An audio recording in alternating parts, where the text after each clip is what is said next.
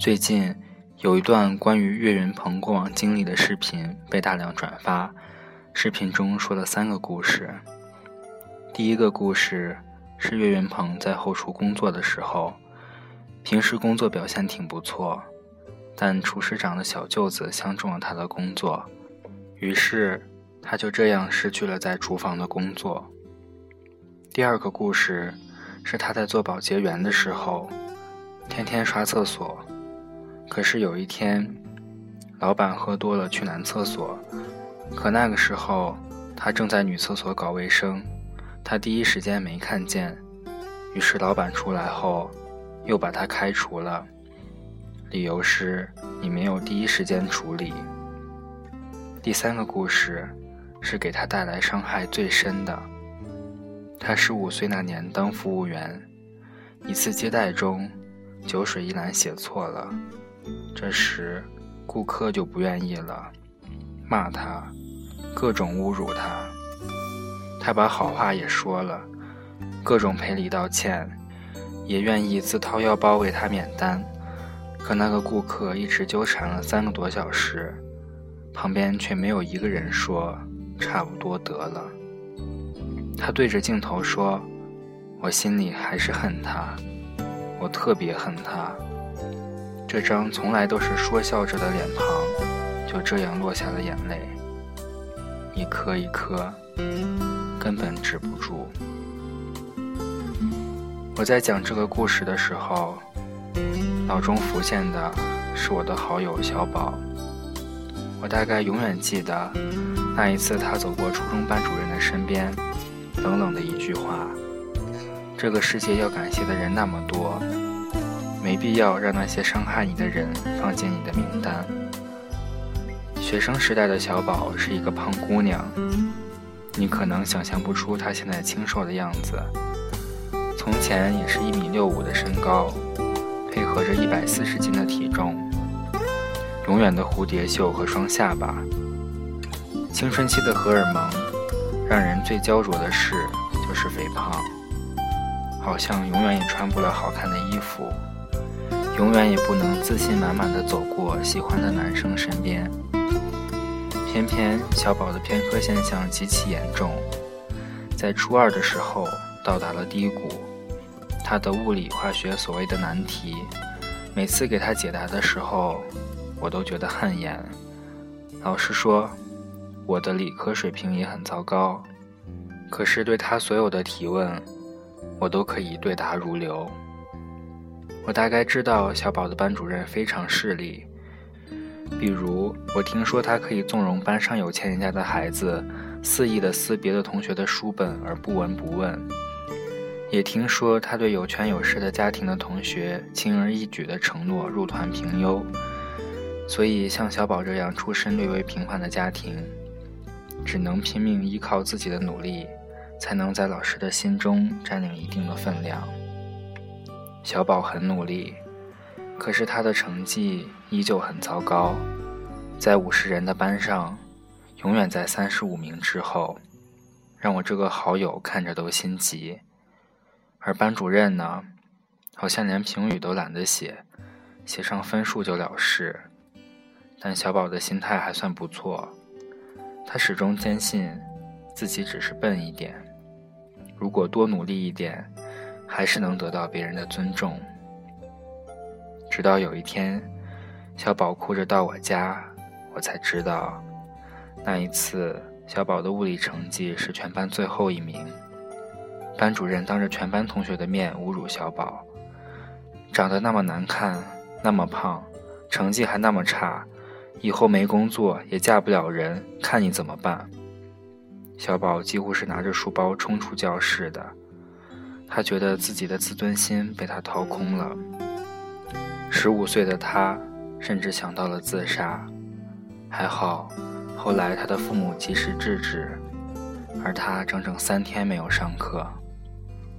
后来，小宝的父母给他转了学。转学后，小宝开始努力减肥、跑步、跳绳，控制饮食，从一百四十斤瘦到了一百斤，开始慢慢调整自己的心态。父母也为他请了一个家教。从最基础的补习，补习了整整一年。他遇上了还算不错的班主任，鼓励他减肥，也辅导他的功课。再后来，他走上了好学生的轨迹，考上了重点高中、重点大学，现在有了一份还不错的工作。那天，我和他在路上遇到他原来的班主任，他班主任已经退休，头发花白，但依旧是一副高高在上的样子。小宝叫了一声“老师”，转身要走，老师却一把拉住他。你现在真的和初中时候不一样了，看样子是要严格要求。严师的学生，他的眼神中带着些许的轻蔑，细小的眼睛一直斜视着。小宝打断了他的话。转学后，我的班主任确实还不错。只见他的班主任尴尬的笑笑，走了。其实，每一个活在世上的个体，都是赶路人。从一出生开始，我们就始终朝着终点走去。所有的一切，不过殊途同归而已。这一路，俨然已经有许多人需要感谢了。那些黑暗中愿意陪你行走的人，我们要感谢；那些为你疗伤的人，我们要感谢；那些给我们指点迷津的人，我们要感谢。那些你难过的时候，一个电话来到你身边；你受伤时为你上药；你痛哭时愿意说安慰话的人，我们都要感谢。可我们真的不必感谢那些伤害你的人，就好比你在路上走的时候，有一个人拿着棍子打伤了你，打到皮开肉绽，打到遍体鳞伤，那么你痊愈之后。会不会在若干年之后遇到他时感谢他？如果一定要感谢，也不过是感谢他的不杀之恩，留你一条命在这世界上来证明自己。这个世界总是有太多的人会告诉我们，要感谢那些过去受过的伤、吃过的苦、伤害你的人，因为他们的存在。才有了此时此刻坚强而努力的自己。所有的伤害，让我们宽容与原谅，并不那么难。但如果让我们感谢，好像真的只是感谢那时不放弃、依旧不断前行的自己。终于不再让别人随意指摘。至于那个伤害我的人，应该永远不会。说说发生在我身上的一件事。我很小的时候，因为性格内向，没什么特长，然后为人好说话。每次班干部找不到纪律表现不好的同学时，都会把我的名字写上去，来完成他的任务。所以有很长一段时间，老师就是那个不明真相的人，总是把爱讲空话写入到我的家校联系本中。我还为此写过很多的检讨书。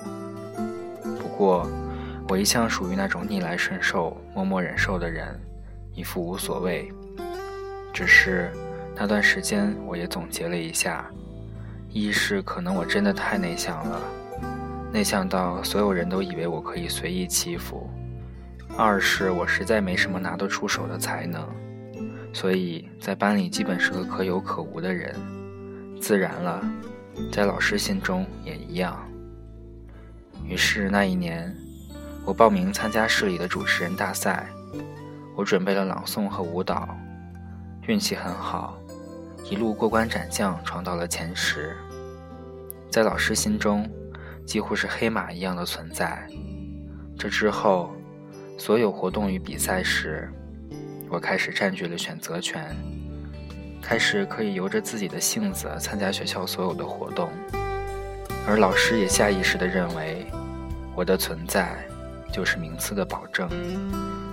记得后来有一次吃饭的时候，说起年少时的事儿，那个常常把我名字记下来的班干部笑意盈盈地说：“幸好逼了你一把，要不然真不知道你有多优秀。”而我只丢给他一句话：“所以我要谢谢自己，没被你们逼死。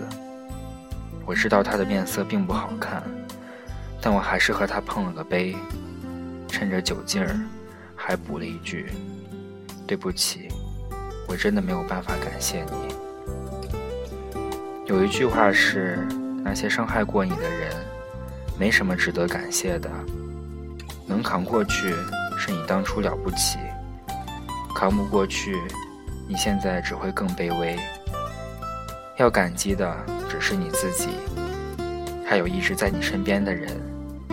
多谢自己当初熬了过去，多谢身边的人一直支持你、爱着你。伤害你的人给了你伤害，我可以不计较，可以不以怨报怨，甚至偶尔还能以德报怨，能宽容，都可以。但这个世界上需要感谢的人太多。长长的清单里，根本容不下感谢的人。所以，伤害过我的人，我也祝福你。我只愿你在你自己的世界里，从此天各一方，各自安好就好。至于感谢，对不起，我从不感谢伤害过我的人，这是我至始至终的原则。